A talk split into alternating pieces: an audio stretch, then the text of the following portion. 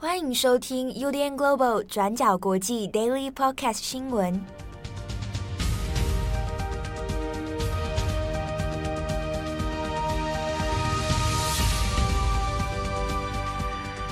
Hello，大家好，欢迎收听 UDN Global 转角国际 Daily Podcast 新闻。我是编辑七号，我是郑彤。今天是二零二一年十一月二十三号，星期二。今天有几则重大的国际新闻跟大家来更新哦。首先，第一条，我们来看一下韩国的前总统全斗焕。那他在今天十一月二十三号的上午呢，也已经由韩国的新闻媒体证实，全斗焕已经在自宅啊，在自己家中病逝了。死的时候呢是九十岁。全斗焕呢是南韩的前总统，那之前呢也是光州事件里面很重要的一个人物哦，那就是下令镇压光州的市民哈，那因此呢他也留下了非常多关于历史转型正义的一些问题哦。全斗焕的总统任期呢是在一九八零年到一九八八年期间哦，那这边呢我们来稍微讲一下全斗焕他的崛起，那他的过程里面呢跟哦光州事件又是什么样的关联？全斗焕呢是在一九五一年的时候，那加入到韩国的陆军士官学校。那当时候他就和同袍啊卢泰愚，那就结成了这个好朋友。那因为两个人都是来自于大邱的同乡，那又认识了当时的朴正熙啊，三个人都来自同乡，所以呢就在军中里面形成一个蛮不错的友好关系。后来呢，一九六三年的时候，朴正熙是陆军少将，那就发动了军事政变，推翻了当时的过渡政府。好，那当时最重要的两位得力大将，一个就是卢泰愚，另一个就是全斗焕。他们呢就率领当时的一些军人，那走上街头来力挺朴正熙，发动这个军事革命哦。朴正熙掌权之后，全斗焕跟卢泰愚两个人就变成了一个得力的心腹大将。那在军中也成立了一个秘密结社组织——一心会。那这个义兴会呢，也就成为朴正熙在作为一个呃掌权的同时，那有利用这个义兴会哦来肃清军中的一些反对势力。后来在一九七九年十月二十六号的时候，朴正熙就被刺杀身亡。那同年的十二月十二号，全斗焕也就连同了卢泰愚等人哈，那就发动了双十二的政变来夺权了。那也就开启了这个后来全斗焕执政的一个一系列的序幕。到了一九八零年五月份的时候，在当时的汉城、后来的首尔以及光州等等这几个地方呢，都出现了非常多反政府的示威跟街头抗争。那因为局面当时非常的紧张，而且有逐渐失控的局势哦，所以全斗焕在五月十七号的时候，当时就宣布了全国的戒严扩大，那也下令来做镇压，那就演变成后来的一系列的关于光州事件的这样的惨剧哦。那到任期结束以后呢？那其实因为南韩正在面临一九八七年以后一系列的民主化的抗争，而且局势呢已经不是全斗焕所一人能够掌握的。后来也在总统的接班人全斗焕自己的钦点的接班人就是卢泰愚的任内，那在做了一个交接。但是呢，后来在一九九零年代，南韩的民主化也逐渐的开放，那全斗焕也已经失去了他的政治权利哦。后来民选的总统金泳三政府呢，任内也开始进行一些调查。那全斗焕、卢泰愚等人也后来因为相关的包含贪污的事件啊，包含过去军事政变的事件啊，那做了一个相关的调查，那也判处死刑哦。一直到一九九七年的十二月，那个时候因为面临到亚洲金融风暴，那才在这个金泳三的这个建议之下，那就做了一个特赦。那所以全斗焕还有卢泰愚等人。就在当时，在一个南韩所谓的国民和解的这样的旗帜之下，那他们过去的一些军事政变啊，哦，犯下的一些罪行，那就被特赦。那后来也就到一直到现在，那全斗焕其实一直没有在针对于光州事件的关于历史真相的部分哦做道歉啊，或者是做一些相关的事情的厘清。那到二零一三年的时候，南韩通过了一个全斗焕的追征法，那这个主要是针对于过去的公务员，那如果有贪污犯罪的话，那要做一个追溯跟调查。全斗焕及其家人啊，全斗焕的一家人都有有被在这个追征法里面作为调查的对象，那甚至也有限制出境等等。后来一次的争议，呢是在二零一七年，全斗焕当时要做一个。诶，全斗焕的回忆录，那回忆录当中被大家最关注的一个焦点，就在于光州事件的相关事证哦。那全斗焕自己是来做怎么样的说法？在回忆录出版之前，其实就有一些消息对外透露，那有讲到说，哎，全斗焕在回忆光州事件的时候，仍然认为这个并不是由军政府，并不是由他所下令来做镇压，而是整起事件是一个，哎，由北韩的一些亲共分子啊，那来做一个策动啊，那他是为了保卫国家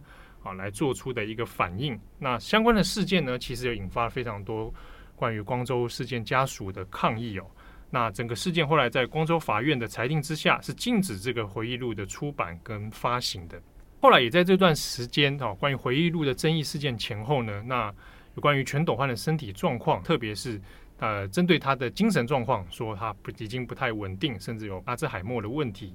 但是这个种种的呃健康消息呢，其实一直没有得到一个很清楚的厘清哦。好，那一直到二零二一年，像今年八月的时候，全斗焕还有在相关的法庭当中啊，因为他涉及到的还有关于之前的回忆录当中有对光州家属的名誉损害的问题的一些官司哈。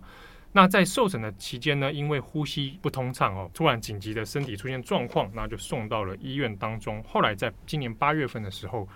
医院有检定是说啊，他得到了一个这个罹患多发性的骨髓瘤，是血癌的一种。啊，那就是他的身体其实已经有点出状况了。那一直到二零二一年今年的十一月二十三号早上，那就证实在上午在家中就病逝了。那死的时候呢是九十岁。那在相关的新闻讨论里面，其实也有一些诶光州事件的家属啊，那也今天中午的时候有透过媒体有出来表达一些意见了。那主要还是针对在于光州事件。因为这个全斗焕始终没有在这一个历史事件上面承认自己的所作所为，那也包含说对于历史真相的和解或者道歉等等，那都是没有的。所以很多光州的家属事件还是针对这件事情哦，希望全斗焕的家族能够给予一个历史真相的公道。呃，比较值得注意的是哦，就是他当时在发动一二一二政变或者在光州事件里面同样也有角色的前总统卢泰愚，也是在上个月也的月底。病逝，那两个就是昔日的呃南南军头，那都在一个月内相继过世，其实也引发了非常多的讨论。那像是在卢泰愚过世之后呢，呃呃，韩国总统文在寅现任总统，他也就是授予了卢泰愚国葬规格的对待。可是，在全斗焕的问题上，可能相对会变得比较复杂，因为尽管他就作为前国家元首的身份是应该要得到国葬的待遇，但是他在光州事件，特别在近年，就是不承认罪行。然后或者是说，就是认为就是在一些诉讼问题上，或者是说一些历史争调问题上，展现了非常不配合，甚至就是非常顽强的态度。那在整个社会的接受度或认可上面，对于全斗焕，那接下来身后事，包括丧礼，包括就是国家要如何来去呃处理这个。历史的遗产哦，对，就确确实可能会比卢泰愚的问题来更为复杂一些。对，那我们先前有卢泰愚过世的时候，那有杨浅豪专栏作者杨浅豪在我们这边有写了一个特稿，那大家其实可以比较一下，就是刚好两个人是一前一后的总统，那只是说卢泰愚他刚好接上的是南韩民主化的那一段期间，所以相对起来，似乎在政治遗产上面或在形象上面。它比起全斗焕啊，那更加的软化，可能又好处理。那全斗焕的相对的确是比较难硬的一这一块啊。比较有趣的是，我们今天早上在看，就是为了准备就是全斗焕逝世的一个相关文件资料。嗯、那有看到这联合报系资料库，其实当时在就是一二一二政变之后，就是全斗焕完全夺权。其实台韩关系其实相对蛮密切的，包括说台湾这边，呃，像是我们其实都还历史。蛮熟悉的人物，哎，前总统府的执政孙运璇，对，当时就有派，就是带队去前往韩国去参加，就是全斗焕的总统就任大典，那个照片还有留着。对，那包括台湾这边的一些相关重大节日，全斗焕也都会派人来，就是派遣特使，然后来参加台湾的活动。尽管就是就历史。的呃功过或者是说评价而言，全斗焕在南韩现在是一个呃就历史的罪人人物，但是在当时就是台韩之间的关系确实是呃在整个冷战以反共联盟反共阵线里面，对，是相对比较微妙奇妙的一个状态。好，讲完了就是全斗焕逝世的消息之后，那我们现在回过头来讲，我们现在世界正在发生的事情。美国时间十一月二十二日，呃，美国总统拜登他公布了一个重要的一个人事决定，就是联准会的主席鲍尔，他即将被认证就要被提名为第二任的续任。联准会的主席的任期问题，其实在过去一两个月内引发了白宫或者是华尔街相关的讨论了，就是包括说，就是鲍尔的任期即将在明年届满。那在这个状况之下，那拜登他到底会不会愿意来授予就是鲍尔的第二任提名？市场一开始的预期是认为说，在民主党内部许多进步派或者是说改革势力，其实非常希望就是拜登能借由就是联准会主席的提名来做一个开刀，包括说撤换鲍尔，然后来提名就是可能立场相对比较亲民主党的布兰纳德。那中间包括比如说像是马赛诸塞的呃联邦参议员呃华伦。他比较自比较自由派或改革派的立场，都会认为说，联准会过去几年在比如说对大型财团、对大型银行、金融巨头这些的一些管制跟约束，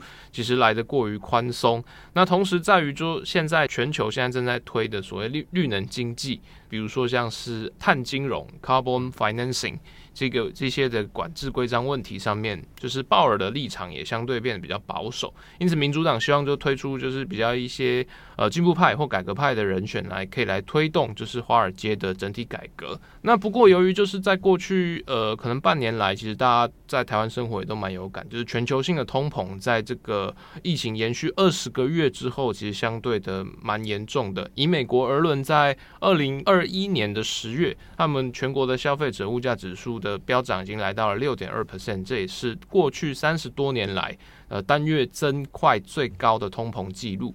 那在这个状况之下，联准会的认定是认为说，就是现在全美国乃至于全球所招信到的通膨都是短期性的一个供应链的呃短期冲击。那比如说像是个各国的航运正在在消化。就是原本就是累积过去一年来的一些种种问题，以及就是冬季的一些气候问题啊、灾难问题等等等。但是类似的通膨其实已经造成了就是市场相当的压力，或者是美国国内也有非常多的呃民怨跟不满。因此，在这个通膨危机即将冲击的状况之下，所以拜登最后才选择，那其实也是符合市场预期，呃，提名鲍尔来做第二任。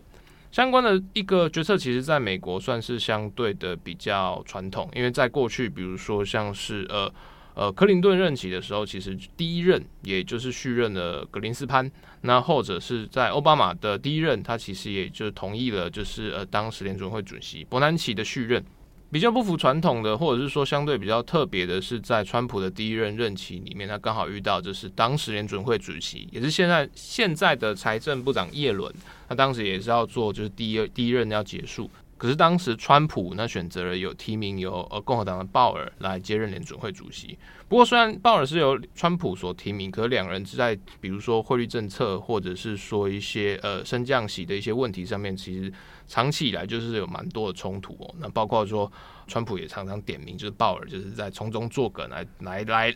扯美国经济复苏的后腿。那不过也是因为这样，所以呃鲍尔虽然说他的立场呢可能在几个。进步派的民主党人里面有一些疑义，可是他在民主党跟共和党的主流派里面，其实声望也都还算是蛮稳定的哦。因此，他的任第二任提名任命预计会很快顺利的过关。那市场也认为说，就是拜登选择鲍尔来继续续任，其实是一个相对比较稳健的做法。因为在过去二十个月来，其实美国为了就是抵抗就是 COVID-19 疫情所带来的一个经济冲击，已经推行了一千两百亿的美国国债收购这种宽松政策，已经持续了一阵子。那预计在从十一月中开始会开始来紧缩减债，那一直到二零二二年的年中开始就会开始把这个。呃，每每个月购买的美国国债以及相关的一些宽松政策推到最低。市场认为说，就是让鲍尔来续任，其实是符合大家的期待，因为他也算是比较稳健。那对于拜登，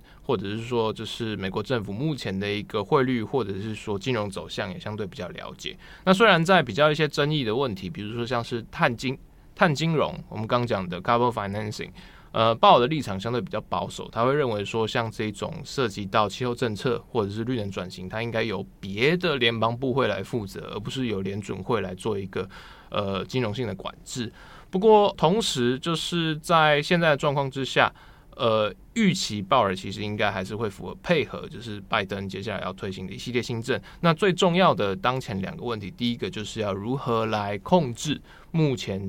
直线暴涨的，就是全球性的通膨问题。那第二个就是希望能在尽快能在呃，可能耶诞节过后、新年之后，能让美国的就业率恢复到以前的水准。好，那新闻的最后，我们稍微简单来看一下，现在欧洲冬季又重新延上的一个疫情状况哦。那 WHO 这边呢，也因为看到现在欧洲以大概几个国家为首，像是荷兰、奥地利、比利时、德国、英国等等，那现在疫情也的确就如先前的预期，在冬季的时候都有回温的趋势。好，那 WHO 这边也警告，如果再没有办法。准确的升高控制的压力的话呢，那很有可能到明年春季的时候，那欧洲因为疫情而死亡的人数可能会来到五十万人哦。好，那我们这边稍微看一下，比如说像荷兰、像奥地利跟比利时这边，因为从上周以来都有因为诶这个城市里面的一些疫情封锁政策哦，那就演变成了街头的各种抗议行动。那现在染疫比较相对是严重了，被大家关切的其实是在荷兰，现在一天的。染疫人数呢会超过两万人以上。好，那现在呢，当地也在推出了疫苗认证的相关机制哈。那奥地利这边呢，也因为全境封锁了，那现在在讨论是说明年二月的时候要来实施全国的疫苗强制接种的命令哦。那也因为这样的这个政策严厉呢，那在国内其实也有爆发了许多反对的这个抗议声浪哦。好，那美国这边呢，其实有在针对欧洲的这个。疫情状况，那也做了国内的疫情旅游警戒哦。那同时呢，欧洲国家其实是最多的，包含就是刚刚前面提到的奥地利啊、比利时、荷兰等等。好，那现在这个状况能不能够有效控制，还有待后续的观察。好的，今天十一月二十三号是不是正红的什么纪念日啊？哦，对，对吧？对吧？对对对，对，对吧？我好像对对对对，今天是今天是我结结婚两周这样，哎，两周年，两两年两年，是是是是，一定要记清楚，对，两年，对对 两周年，恭喜恭喜恭喜郑红。对，好，那感谢大家的收听，我是编辑七号，我是郑红，我们下次见，拜拜。感谢大家的收听，想知道更多详细内容，请上网搜寻转角国际。